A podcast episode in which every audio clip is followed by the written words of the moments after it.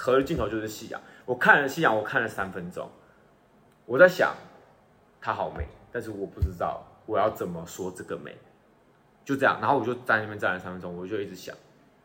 我那时候当下我不知道为什么，就是我一觉得它很美当下，我就告诉自己，我将来要念中文系。我总有我总有一天，我要把我看见的这个美，用我的能力把它写下来，然后让别人看见这个美。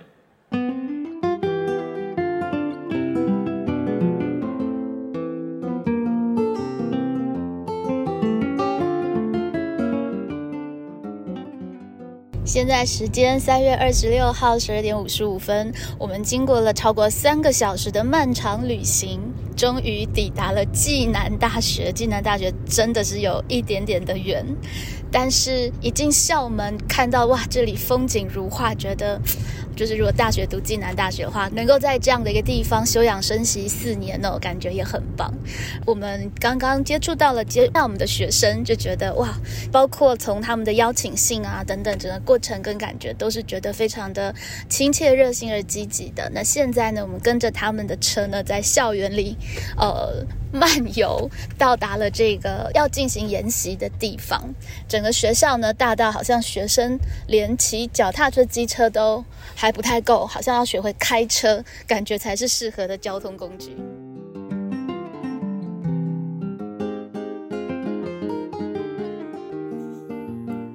好想畅谈教学 ING。这一次，想用声音尝试记录一场让我自己怦然心动的教学研习。每回研习都是一次独一无二的生命碰撞，而常常最精彩的不是演讲当下，而是演讲前后的一些遭逢和对话。尤其这一次来到了暨大、暨南大学，对于城市里的老师和学生而言，实在有些神秘和陌生。自然要把握这一次的机会，访问一下在地人，让暨大的学生们给大家介绍一下暨南大学到底有什么样的魅力呢？而这回应邀的数位学办计划，原来也是一个从暨大开始行之有年的教育部的计划了。这个计划现在已经拓展到了全台湾的很多学校，正大今年呢也加入了这个计划哦。每一个学年都有一群热血的大学生，透过数位媒材带领一到两位的偏向国小或国中的小学伴为他们辅导功课，里面满满的都是动人的教学故事，太值得记录了。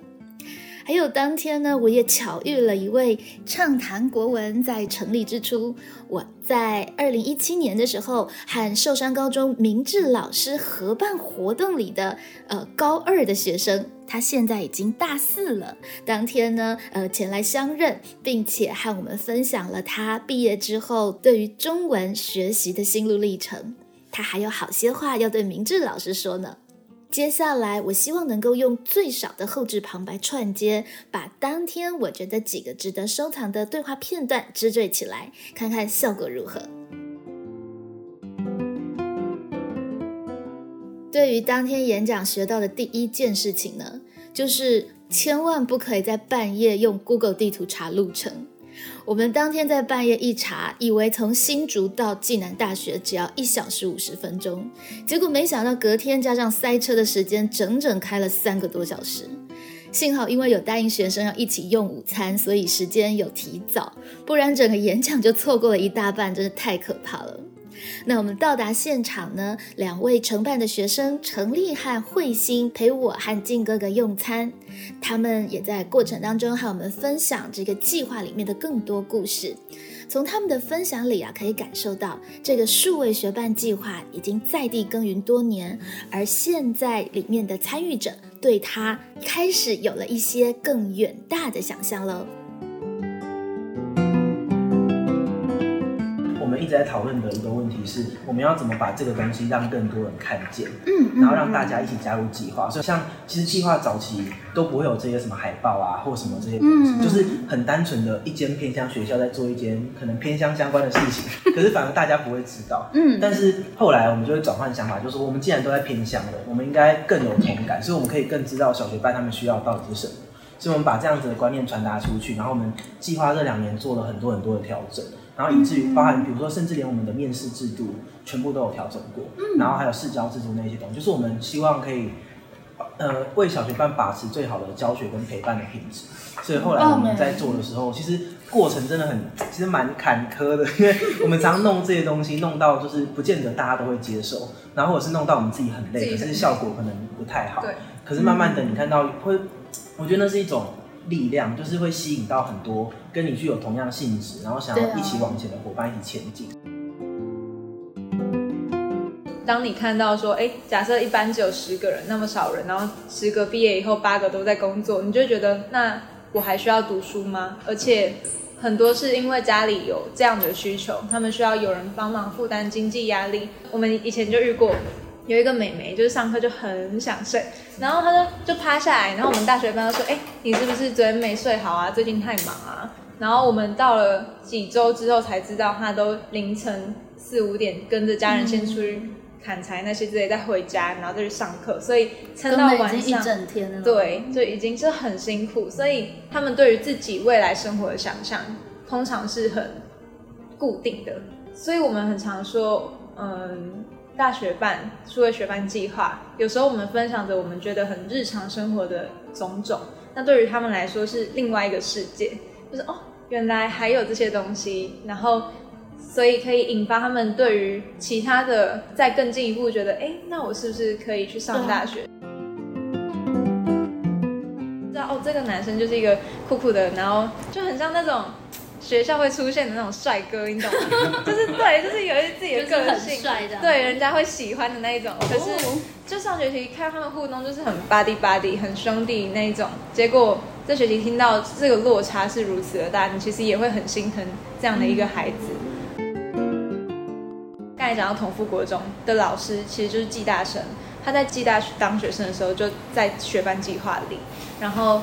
他接下来毕业以后就去同富国中，然后他现在就是一个正职老师，然后上学期跟这学期就把同富国中带来学班计划，然后有机会换一个身份，但是我觉得他没有变的是他的信念跟信仰，然后再以这样的信念继续服务着同富国中的学生。嗯，老师就说一句话，说。那一堂课一结束，上礼拜是我们第一堂课。那一堂课一结束，我不止看到他很久没有出现的笑容，而且他也愿意去考体育班了。就是因为他原本他原本是很混沌的，他已经就是各方面的失利，已经让他觉得有点类似没有希望，任何事都没有希望。是啊，如果是我们，一定也会啊。对，一定会垮掉。就是觉得嗯，还有意义吗？还还需要继续下去吗？那其实他本身是柔道，在比柔道的孩子。然后他比赛也不想比了，然后也不想要升学了，就是觉得万念俱灰这样。但是上了一堂课以后，他却重启了他的笑容，然后愿意再去试试看，为了自己试试看。我觉得那个就是很感动我，真的，我觉得。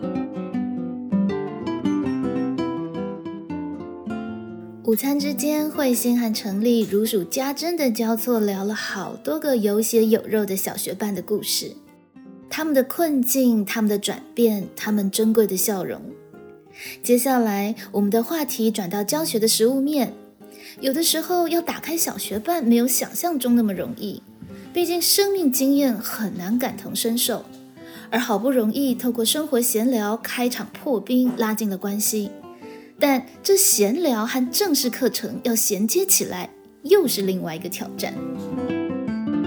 老师刚才这样提问，也让我发现另外一个问题：我们的生活分享 always 是一个断层，就是它只是一部分一部分。哦，好，我们来上课喽。可是其实，如果我们是从生活分享去让它在，就是把课程包裹在这一切里面，让它不知不觉上完，我觉得这是一件很神奇的事情。所以你们现在需要其实是怎么样把生活分享跟课程更巧妙连接过去，嗯，对不对？就是怎么样去。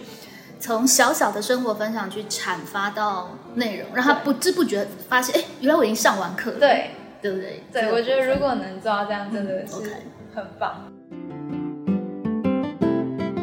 那我接下来就借由各位的双手，热烈的邀请费勇老师。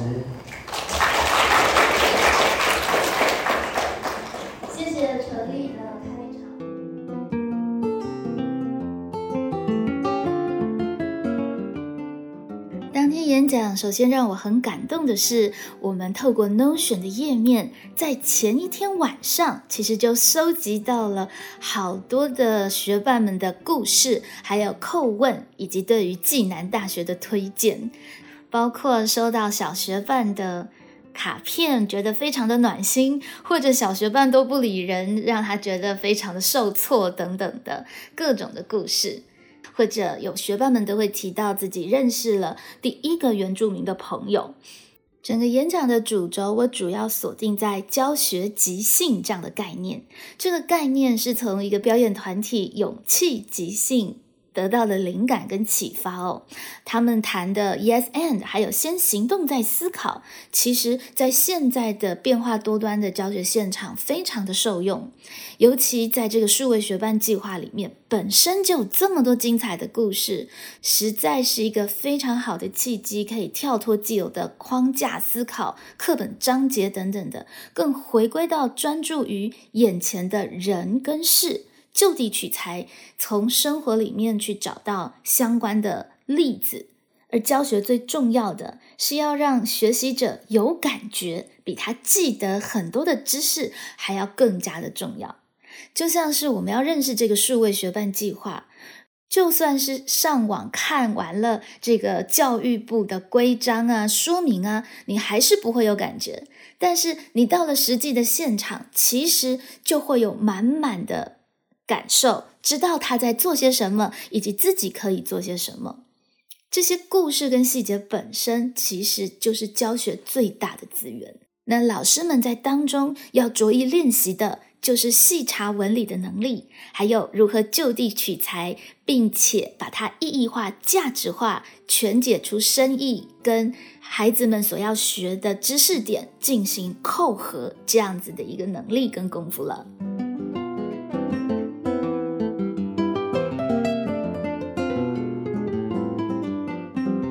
在当天演讲结束之后呢，多年前曾经相遇的子恩前来相认，并且带我去看了他们呃实际学伴进行教学的电脑教室。哇，大荧幕配合着大耳机，感觉真的很像是那个电竞选手的现场诶，可以想象每天晚上各个学伴们在这里。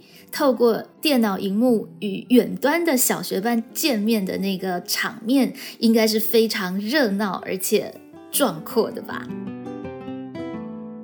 这里就是我们上学班的教室哦。对，然后后面，所以你们是学班所有的人一起同一个时间，同一天，呃，一到四都有上课时间，好酷哦。对，然后就是不同学校的各个时段的人，然后每个都在讲各自，对对对对，所以其实很热闹，很。这个是专门训练电竞的，没 有没有，电脑没有那么好。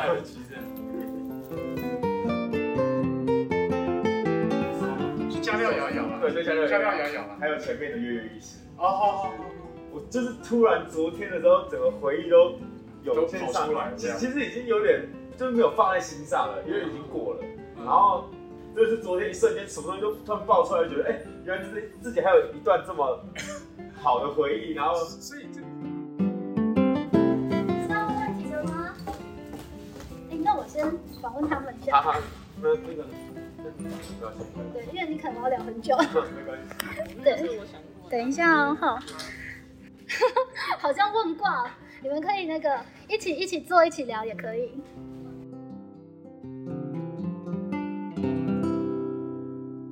演讲结束之后，大概有五六个女孩想要个别聊聊。其实我们聊的蛮多的，可惜因为当天的录音品质实在是蛮不好的，所以我在这里只收录了其中几个片段。你会发现，这些女孩们其实都有想做的事情，也都对自己手上的教学非常的认真，但是呢，就是对自己有点怕怕的。其实只要再勇敢一点点，就可以把事情做得很棒了。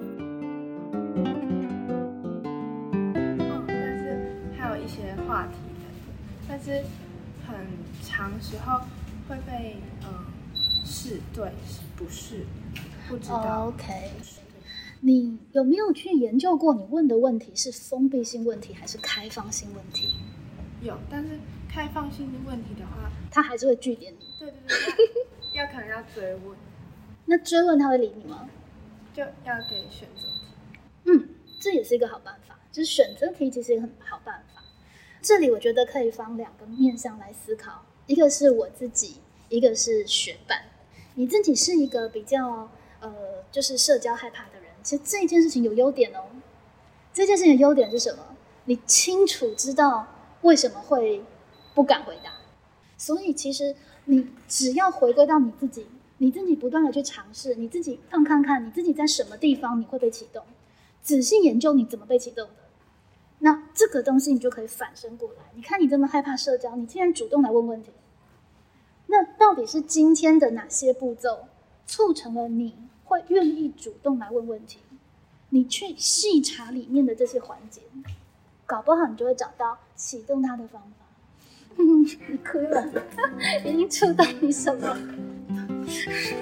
这部分本来就很难，所以一时之间他没有理你，一时之间没有回，其实是正常。听完了，我就觉得受益还蛮多，尤其是当老师说要让小孩子去选择自己喜欢的东西，我就开始思考说，像我开始接学班，通常都是我们先准备好教材，但是我们好像会比较少去顾虑到说小孩子他真正需要的东西是什么，所以我觉得就在往后的课程，我会多跟就是生互动，然后就是知道说小孩子的兴趣，然后像是如果我教国文呢，就可以去找一些就是延伸的素材，然后让他就是对学习会产生兴趣。对啊，这很棒。而且其实选这件事情是可以创造出来的，选其实就是你准备够多，然后把一些藏起来。因为有的时候我们还是会有我们的进度，所以我们没办法真的完全开放给他。可是那种情境感觉是可以制造出来的，他就会有选择的感觉。OK，所以其实你刚刚说的没错啊，就是你不能选说我们要上国文还是英文，但是国文里面你可以有元素让它进行选择跟运用。你有没有自己比较成功的经验？呃，成啊，我之前是就是我第一次带是带一个数学的小学班，然后现在是带一个国文跟一个数学。那当初数学的妹妹就是她可能在计算方面，她有某一个部分是比较擅长的，所以我觉得自己设计游戏是融入数学的，然后就让他就有点像在闯关一样，让他引发就是对学习的兴趣，然后之后再拉回来就是如何来学习这件事情。那现在国文，呃，因为我上礼拜就才刚接触到妹妹而已，然后她就是也有稍微跟我讲一下，可能喜欢呃玩游戏啊还是什么之类，所以我就是想说回去我可能会准备一些就是可能角色的介绍，然后可以让他训练就是阅读训练还有嗯嗯很棒，而且你可以就跟他用角色去创造故事，然后教他去编，甚至如果孩子成绩够好，你可以请他准备教材啊，对，就是你可不可以把什么东西？老师，你说你有在做 podcast，对，因为我本身对这很有兴趣，而且就是我想要就是试着往这方面走，因为我是很久以前想要，就是很喜欢听广小的时候，然后后来就是因为呃我的补习班老师有跟我说，哎，你以后可以去当什么广播电台主持人之类的，嗯，然后因为我小时候也会参加一些演讲或朗读比赛之类，然后我就觉得哎很像很酷，可能可是因为我不知道怎么去踏入。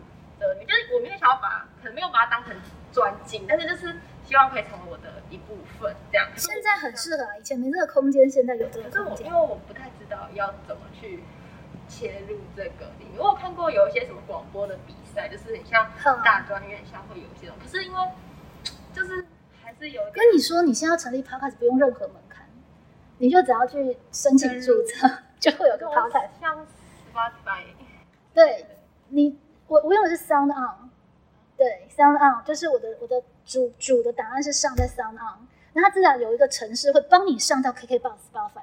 嗯，像因为我就是想我要可能要走哪个路线，因为说实在，我自己觉得我的专业知识可能不够深，这样我不知道像如果我想要走可能文学，或者说我想要，因为我写我会听就是有一个 p o c k e t 叫马克信箱，就是在读信，然后我就就很酷，可是因为。我要读信，我也要有信可以读，才办法读信啊。然后，对啊，或者是像知识型的，我也可能没有那么深厚的一个底可以去分享。我在想，我可以从我会有看到一些什么音乐分享，或者一些影集呀。表示你真的有兴趣哦，因为你做了蛮多的搜罗的。可是，可是就是，就是因为感觉都是浅浅的认识，就不知道要怎么去同整，然后去就是输出这样。好，我听了以后，我给你几个几个回馈跟 idea，好不好？第一个就是你现在想问题的方式是从上面在想，还有几个类型或者是什么你不见了，OK 吗？所以第一个第一个我觉得呃可以去试试看的就是回归到你，就是如果假设这些问题都可以克服，你有一个 p o d 的节目，你最想讲什么？甚至你其实有数位学伴嘛，你可以先跟数位合作啊，数位学伴合作帮他们成立 podcast，这样你压力就不会那么大嘛，对不对？你开始分享那个数位学伴的故事，然后每一个人都讲，这不是现成的材料吗？再知名的网红要讲数位学伴就没有你专业了，对吧？这个就是你的资源啊。再来说专业这个问题，跟你说要趁大学生的时候做。我在大学生的时候就介绍了尝试宋词元曲明清小说，我讲《红楼梦》讲多自在，就现学现卖。上课学什么，我节目都讲什么。反正现在我是博士了，我不敢乱讲。你了解了吗？就是你越大，其实你越有包袱。所以不管你要去投稿，你要开这个 p o c a s t 你才是个大学生，你讲的不够深或干嘛，就大家不会怎么样。但是你未来随着你的你的名号越来越大，你其实那个包袱越来越重。所以现在这个时间反而是。踏入跟尝试一个最好的时间，尤其现在这个门槛是一个这么低的时候。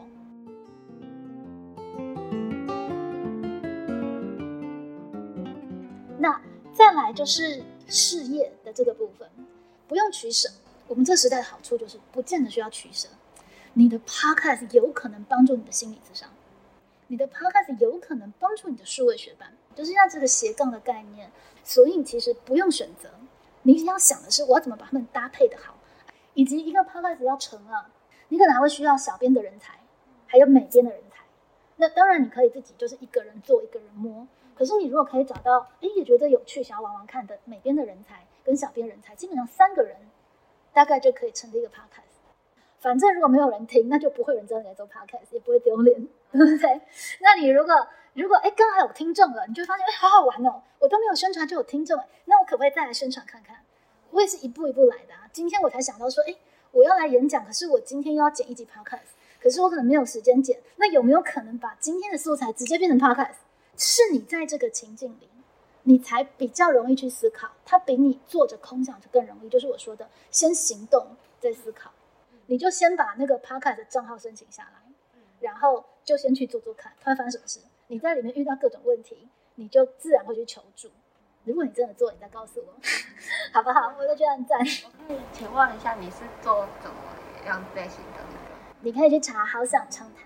对，欢迎帮我分享。有附在那个？呃，我我忘了耶。有在下面有，对不对？不要小看你的资源。大学生哦，有的时候有的事情大学时候可以做，长大做不来。真的，大学就是尽情做各种奇怪的痴狂事的绝佳时机。过了这个时期，有的时候还真做不来呢。说到这里，慧心也和他的同学分享了他自己以 IG 进行直播的经验。你的想法让我想到我自己那时候，因为我觉得我跟朋友聊天的时候，每一次聊天我都可以得到一些收获跟能量，然后。感觉每一个人都有自己的故事跟他喜欢的东西。那有了这个起心动念，我就觉得，哎，因为现在大家不是用 IG 吗？然后又在疫情的时代，你就看到一堆直播啊、传直销那些崛起，我就觉得，哎，这样这个趋势好像可以做一点什么实验。然后我就想说，在暑假的时候开 IG 直播一个小时，然后真的，嗯，因为就是他。IG 的直播，它一个小时就会断掉了，所以我就是开直播，然后邀请一个人来聊。那可能比如说我跟你聊，我听到说，哎，你想要做 podcast，那我们可以聊关于这件事的，你的想法是什么？那你对于什么兴趣？你怎么会这样想？就是可能你你会发现一个小时其实时间不多，看似很长，但是你真的要聊，我们这样聊下去，其实对，就会超过一个小时了。那我自己本身就这种话比较多，而且会一直往下一直跳的那种人，所以我就觉得一个小时刚好是一种时间限制。然后里面的内容可以先组织一下，然后去我设这个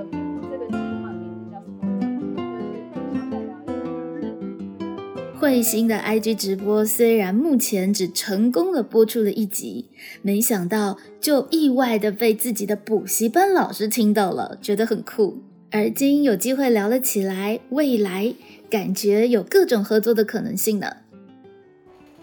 你建立了以后，就是我也可以跟你合作，那甚至他可以同时开着 IG 直播，同时记者，然后你就可以跟好想唱谈 fit。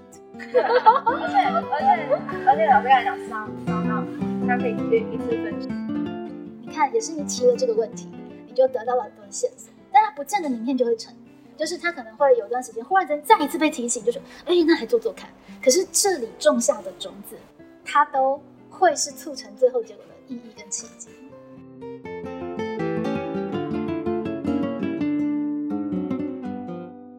能够一起做梦的感觉真的很棒哦。但是时间已经慢慢的晚了，所以我们不得不赶紧结束话题。在话题的最后。我请这些女孩们跟听众朋友们分享一下，在他们眼中，暨大有哪些美好之处呢？你一年四季几乎都有花可以看，然后你有时候还可以看看什么穿山甲之类的。然后，对，然后我来暨大之后，皮肤变好。哇，真的皮肤很好。遇到的人，不管是同学还是师长，都很友善，然后对人很关心。嗯哼，在这里感受到人情的温度。哦，我觉得暨大是一个环境很优美，然后一年四季其实都有。不同的风景，我遇到的像不管是老师啊、助教等等，我觉得很多其实有很多很积极，然后很温暖的。我很多心情不好时候，晚上可以就是在那个校园里喝酒啊，开心啊，哇，对，就是就是其实就是可以找到一个自己的一个疗愈的天晚上心情真的很漂亮，哇！如果是身处在都市或是台湾的外围的各地的人。来到了暨大，来到了普里这这一块山城，你会感受到的是，即使它没有那么方便，但它有它的魅力，而且它会在不知不觉间成为你内心的第二个故乡。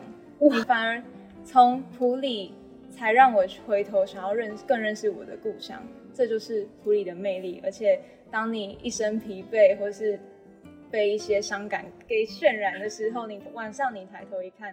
满天的星空真的是最天然的疗愈，哇！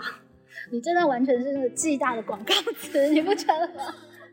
好，帮你宣传一下，我回去再思考可以怎么样的去剪辑，好不好？OK，帮我找子恩，好，好，我要听他的故事，好，好，OK，拜拜。终于两周，嗯嗯，可是我关注你了，好，可以帮我分享我的节目。结束了和这几个女孩的畅谈之后，来到了最后一个环节喽。我们来听听多年不见前来相认的子恩的故事。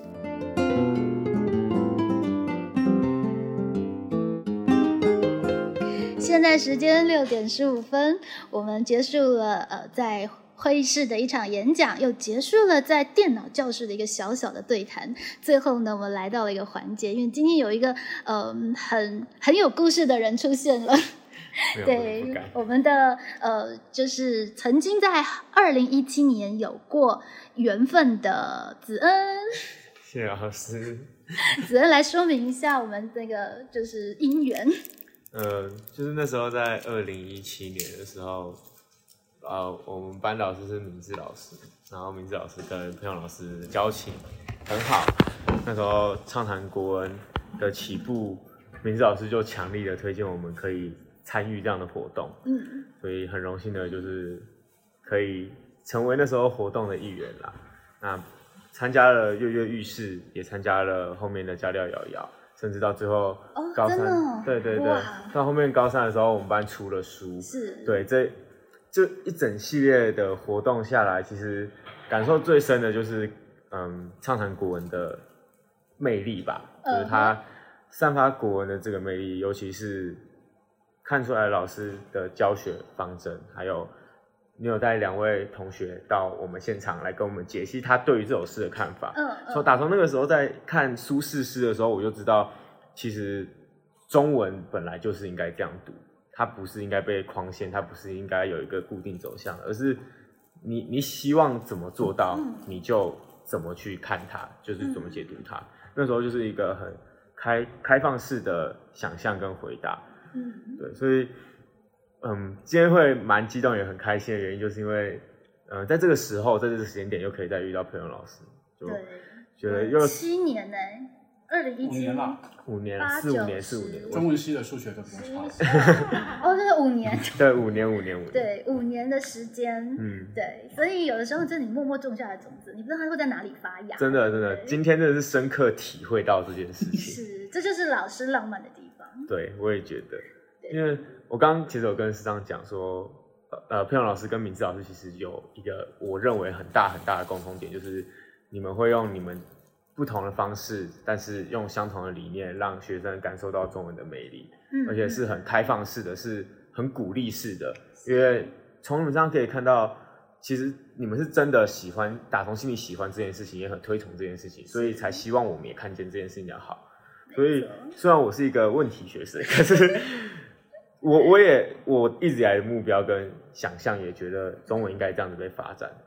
所以今天很感动，有一部分原因是会这样。好而且今天刚好难得有机会，就是我们可以让明志老师知道，对，当时可能让他有一点点头痛的学生。我我我也希望可以就是好好的跟老师说说话，只是毕业以后没有什么时间。那现在就空给你那个空中的时间。你觉得明志老师在教学上，你印象最深刻的事情是什么？嗯，因为那时候老师是来接我们班导的，所以打从一开始认识老师的时候就知道。他绝对是那种很不让步的老师，很有自己的原则，坚守自己的底线。对他打从一见面就告诉我们这件事情，所以没有错，没有错。所以，嗯，对老师其实态度一直是比较顺服的，就觉得嗯，应该跟着这样的老师走，应该不会有什么太大的。那很乖啊，那应该不是让人头痛的学生。这个问题就发生在后半段了，就是后来老师。嗯，又开始进入学测要冲刺了嘛？那其实身为专长班的我们，嗯，也有背负一定的使命。毕竟我们是语文专长，对对不对？对，我们是，我们是对，不能输别人，我们也要有自己的东西。又身为整个班上在国语这个科目领域里面讲话最喜欢大声的我呢，我就势必要展现出一定的好成绩。可是事实恰恰相反，我的段考、我的模拟考其实。国文都没有考很理想，简单来讲，老师期许应该可以考得很好的。应该说，我表现出来的姿态应该是我要考得好的。我给老师聪明又不认真的学生，要这么说应该算是吧。应该说，我不能空有一口抱负，但什么事情都不做。老师应该是这么想的，是对，所以就是这边要先抱歉一下，就。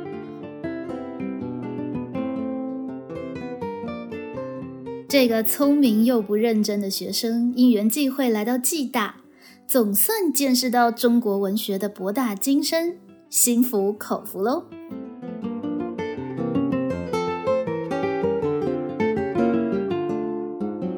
念到现在，我会觉得念暨大是一个很好很好的一件事情。怎么说？因为就我的观点，跟我看到了，其实我们的师资并不差，我们只是学校远了一些。嗯，但是师资部分是。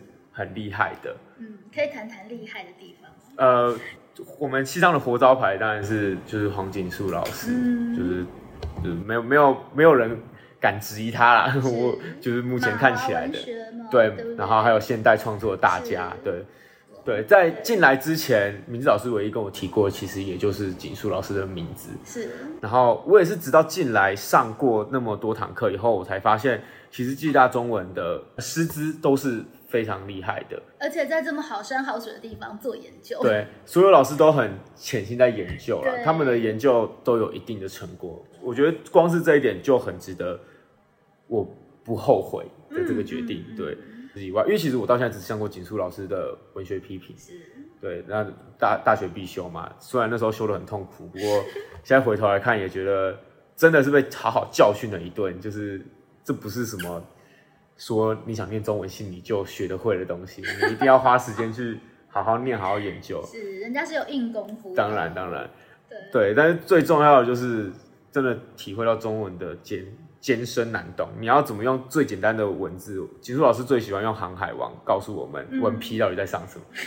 他可以用这么轻描淡写的口吻讲出来，可是我们答题的时候都答错，所以就知道，嗯，真的不是那么简单。那所以景树老师对我来说，应该是我到现在最大的恩师吧，就是我们系主任首任老师。嗯哼，对我永远记得，就是我大二上第一开始修文学史的期中考，我是考了三十二分，我人生从来没有看过这么低的分数，从来没有。嗯，然后我觉得我那时候觉得很茫然，我想说，我真的我真的适合这边吗？那是我第一次怀疑我自己。所以这里老师是敢要求学生的，敢，而且要求的。很多，他的要达到他的要求，确实是不容易，才会真的被练到。真的，真的，对对。然后我还永远记得那一一次，我一拿到考卷的时候，老师在考卷上面写说，就是要加油这样。我我他还写了其他话，但是我就是最后那三个字我看到的时候，我就知道自己远远没有自己想象中的那么厉害。第一次被挫，那个挫伤那个锐气，太重要了，真的。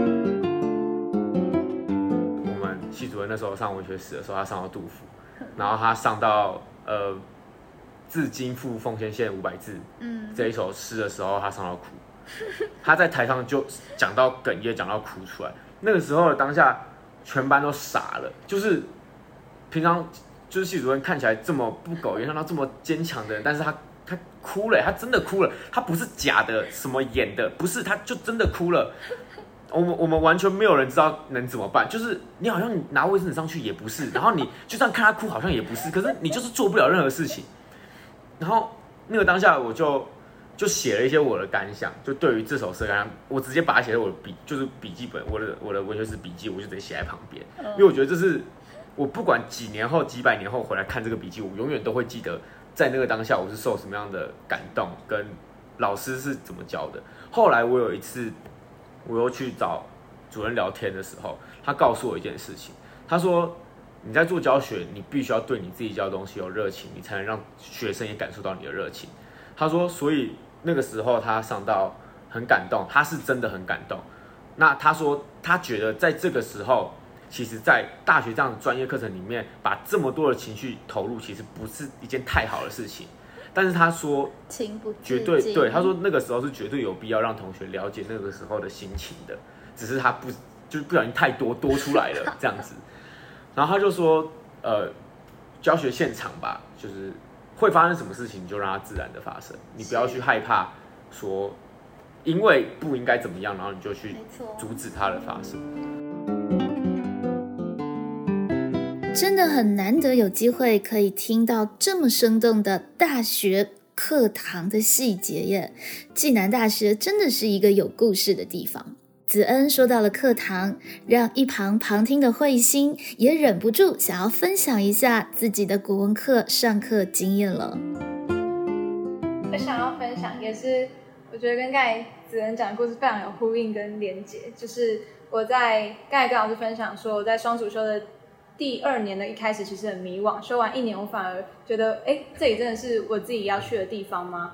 怀疑自己是不是不适合。但是呢，在这个时候我也是修了中国文学史，但是在这个学期很特别，是第一次好像两个分成两个老师开中国文学史这堂课，所以我没有遇到首人老师，但我遇到了，呃，刚进中文系第二年是吗？第二年的一个很新的教授叫建明老师。那他很年轻，但是他真的是大大的打开了我的眼界，而且真的也是我恩师。怎么说呢？他在上中国文学史的时候，他总能带我们用不同的视角去切入。比如说，好，我以最近在讲那个三曹管窥，他在讲曹操、曹丕、曹植、建安文学的时候，那我们之以前知道建安文学、建安风骨一个很概念化的东西。但他今天带我们深入去认识曹操、曹丕、曹植这三个人的时候，我最常在这堂课受到的震撼是什么？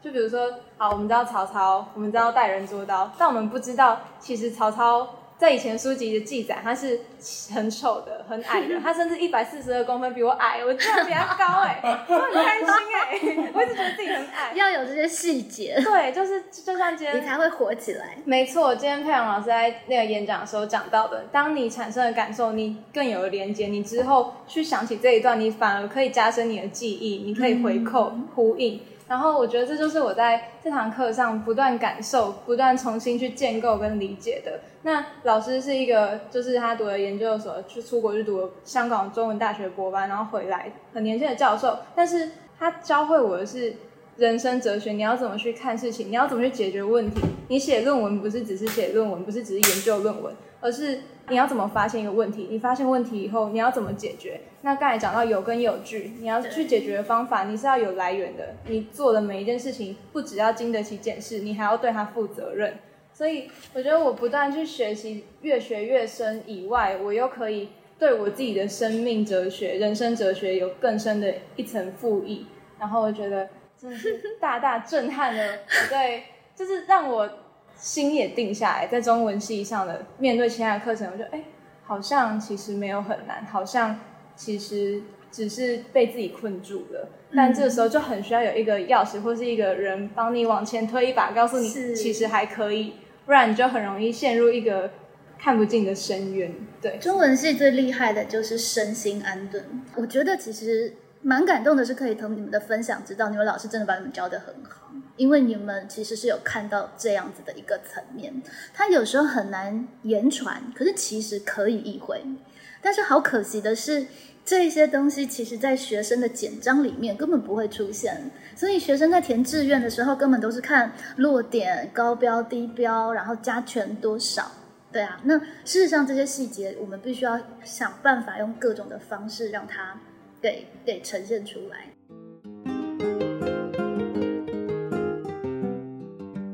带着中文人的关怀，子恩也和我们分享了他在学伴计划里面遇到了魔王等级的学伴考验。他最喜欢回答我一句话就是不知道。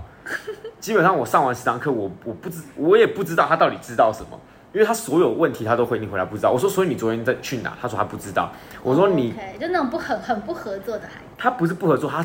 后面跟他相处到现在，才发现他不是不合作，他是真的不知道他要怎么讲。OK，他不会说。是。然后，呃，很尴尬的就是，如果老师回去有看我们的就是问题，就是我们提的，呃，我们讲了三件重要的事情，你会看到两个人写一同一件事情，就是我们连续两年没有，呃，连续两次的相见欢，我们没有见到我们的小学班，就是我们那一只小学班，因为他他就是不出现，老师已经提醒他了，然后。就是提醒他要来，然后我们有去他们那边，然后也提醒他要记得来，他都没有来，连续两次。也就是说，我们在教学第一年，我们不仅看不到他，我们还对他毫无办法。可是他都会来上线上课，但是跟你们说不知道。到最后是老师亲自去他家，把他抓到学校里面来上我们的学伴的课程。老师好有心哦。到上学期好不容易好了，就是他有越来越愿意说一些，然后也开始比较会表达一点。然后，那你们很伟大哎，从零到一是最难的。呃，其实现在也还不到一啦，但是我们至少在零一了。对对对对，我们在去年好不容易见到他了，就是我们真的我看到他本人，我也碰到他了，就那时候其实你不觉得这句话？我那时候觉得我很开心，就是当下我已经，因为我我我都我都跟我另外一个就是学本另外一个大学班说，我看到他的第一个反应，我一定要先揍他一拳。当然，子恩最后没有真的揍他一拳，反倒是到了这个大魔王的家中，真实看到了这个孩子的生活的处境，然后切身的感受到这个孩子一直说不知道，真的不是有意叛逆，真的有他在学习和成长上被耽搁的地方。另外一个他。没有上了，换了另外一个，等于说又是陌生的开始。可是他是一个非常优秀的小学伴，他他的程度很好。他上个学期在看的东西竟然是黑洞，他在研究霍金的论文。哇塞！他才国小，然后我都觉得我没有办法教会他东西。你就请他分享给你听。对，我都会让他分享。然后就是到第二个学期的时候，他们两个就形成鲜明的对比，非常强烈的对比。但是就是这么一对比，我才发现。是不是其实我给予这个小学班的关爱不够多，不够多到让他觉得值得他再多付出一些？即使我知道他是不善表达，嗯，但是我始终相信，就是持之以恒的教学是可以愿意让他有一些转变的，不管这个转变多细微，我都相信他一定会有不一样的地方。这个对比底下的第一个学期始终没有太多的进展，然后又在学期末发生他完全不来上课这种事情的时候，那时候真的，我觉得不能说挫败，我我真的是觉得我很不知道怎么办。我不，我觉得我不会被这件事情打倒，我一定不会因为这件事情而再也站不起来。可是我会因为这件事情而不知道我接下来到底要干嘛。对，所以其实过程中一度都有想说，我是不是就不要教了，或者是我也不要放那么多心思。可是这就是我刚刚没有讲完的故事。我回到我国中的那个时候了，我自己虽然经历一定不一样，可是我在那时候最需要别人拉一把的时候，没有人拉我，我要必须要自己从。那个深渊站起来的时候，我知道那个无助的感觉。所以其实反而你有过也曾经这么就是不 OK 的状况。对，但是呃，我觉得我的那个深渊是我自己一手造成的。所以那时候深渊的状态可以描述一下。那时候就是主要就是我每天。放学回家的时候，我的书包里只有两个东西，一个都是我的便当盒，另外一个就是我的联络簿。你一定不会有任何的作业，一定不会有任何的书，明天考试什么一定都没有。这是你国中的时候？对，我国中的时候。所以高中明志老师遇到你已经就好一点。那那那个时候已经有书了啦，只是有没有看不一定啦。那个那那个时候那个时候一定有书了啦，那时候没有书会被骂，真的会被骂。对，但是呃，明志老师，明志老师给我的回馈在中文。这个专业知识上面的回馈是最大的，因为毕竟高中就是开始一一个阶段一个阶段学的东西越来越深，越来越多，对，然后带你启蒙跟入门，对不对？就真的进到这个领域，而不是只是一个学科。嗯，就是它是进到一个比较另外一个层次的思考不一样。所以就觉得啊，之前也是让老师这么头痛，所以现在是一个爆场。救赎这样。对对，但是也不是爆场。我的想法是，因为我的这个深渊是我自己。应该说，我的困境跟我的我要再站起来的这一个层次是我自己可以决定，但是他没有选择权呢。他从打从一开始出生，他就是这样子的。即就即使他现在活到小学五年级，他十一岁，这十一年里面他没有任何的选择权，他被生下来就是这样子，然后他就是这是他生下来的环境，跟他身边的人，他周遭他所受的待遇，他呃因为我国中。就大家说了嘛，那是叛逆期，叛逆期是我一手造成的。我可以选择我要叛逆，是我自己选择我要在只带一个便当盒跟联络簿回家，我自己决定我每天去学校抄作业。但是他不是啊，他不是决定说我自己我不想讲，而是他想讲，但是他讲不出来，这不是他。他有一些更多的资源去支撑他去做流畅的表达。所以在那个当下，我就会觉得我已经幸福很多了。然后再来就是我我。如果真的想要走教育，我要做的教育就是不让这些不受待见的小孩子们，或是需要被帮助的青少年，他们可以得到一些些的帮助。因为我，然后得到一些些帮助，因为我自己很知道，在那个最需要别人拉一把的时候，没有人拉你，那个是什么感觉。所以我愿意，我我觉得我没有多大爱，但是我看到他的情况的时候，我很想帮他些什么。可是就是反而投入太多的时候。自己受对，所以等到是又重新再回来检视过一次的时候，发现就像老师讲，有时候不是教的太难，是有时候教的太简单。就我觉得跟这个概念很像，有时候不是你不够认真，而是你太认真了，你认真到你忘记了你一开始的初衷，跟你一开始要做的事情是什么。这个时候有时候就会产生反效果。那如果产生反效果的时候，是就要适时的停下来去检视自己曾经发生。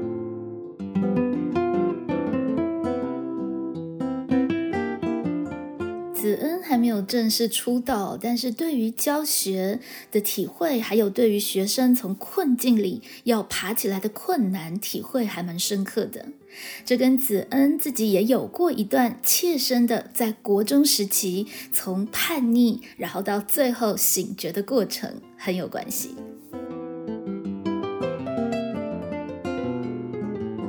其实这个是完全有一天发一天之内发生的事情。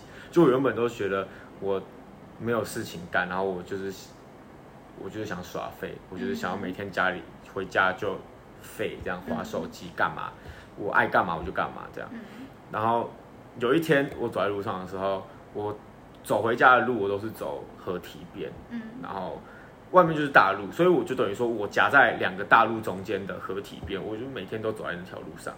可是那一天我走到一半的时候，我突然停了下来，然后我看了我眼前的夕阳，就是我们我走那条河体，河的尽头就是夕阳。我看了夕阳，我看了三分钟，我在想它好美，但是我不知道我要怎么说这个美。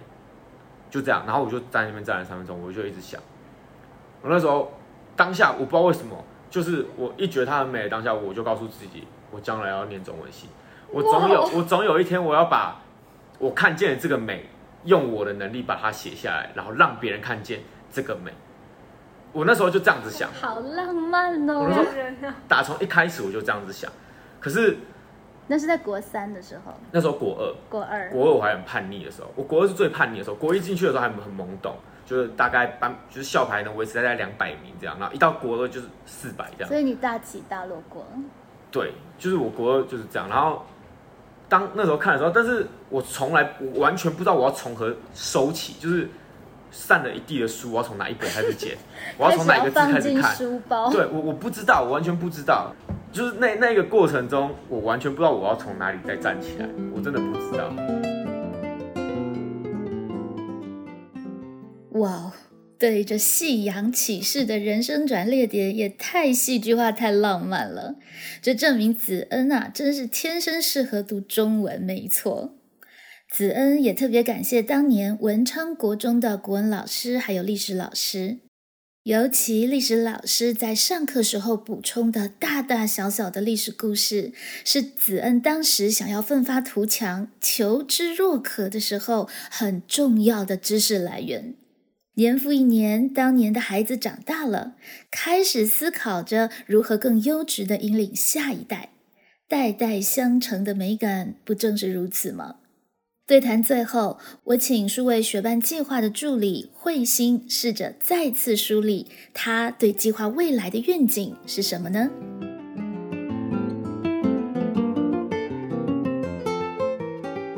我们在做的这件事情看起来是，呃，最最表层的或许是哦，它是一份攻读，在校内的攻读，或是哦，它是一个偏向教育。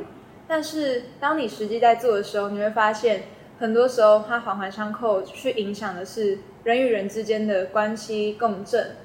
也因为这一次邀约到佩蓉老师，我觉得或许我们推出去不只是仅限于暨南大学，而是我推出去让更多的台湾更多人的人知道。因为首先，这计划不是只有我们学校来做，其他人知道，像老师的学生或是其他学校的人，他知道，他可能就会去找哦，还有什么学校有这样。正大今年加入了，对，是吗？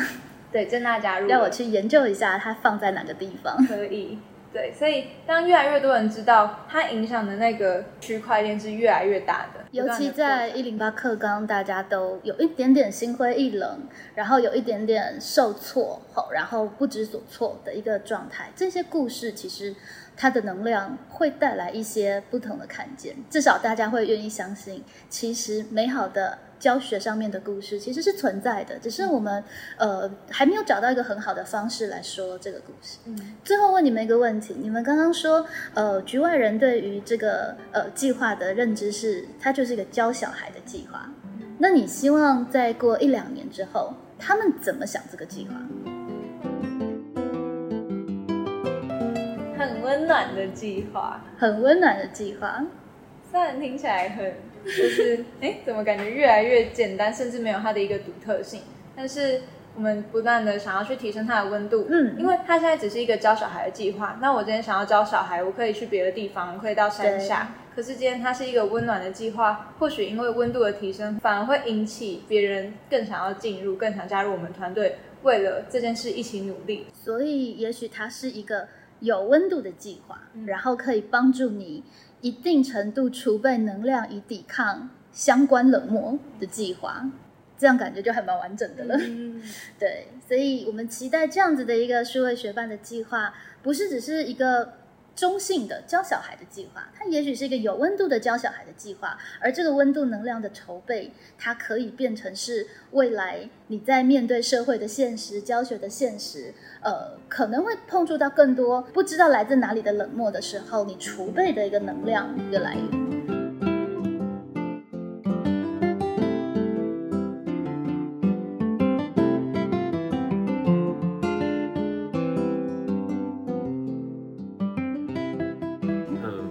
这这段话想要给明志老师，也想要给就是佩蓉老师跟整个畅谈国文的团队，就是嗯，在我大学刚进来的时候，我一直都把这一些学经历，就是在高中这一些经历都看成是一个过程而已。他我我从来不以为意，他只是我大学的。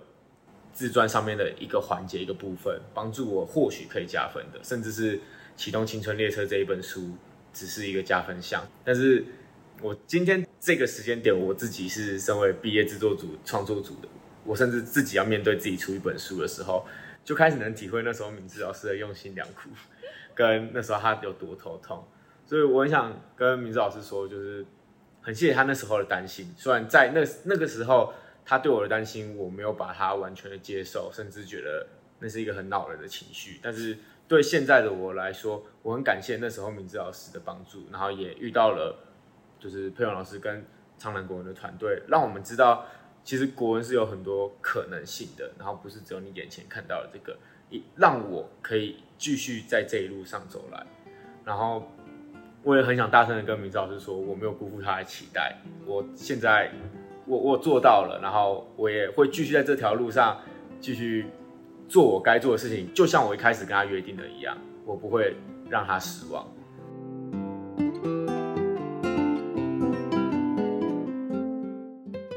所谓此呼而彼应，有的时候学生迟来的回应反而让人觉得惊喜。这一集的 Podcast 仅献给所有在教学现场坚守岗位、默默付出的老师们。尽管我们常常不会知道，但我们可以相信，你播出去的种子，总是有一些在某个遥远的地方发芽了。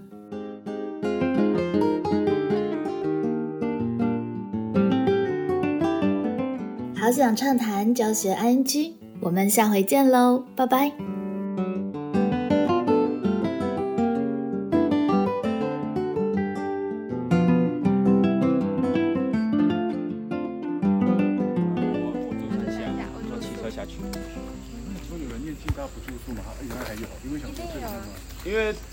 像我们刚刚讨论的问题，就是鸡蛋没有吃，所以去山下挑的东西对。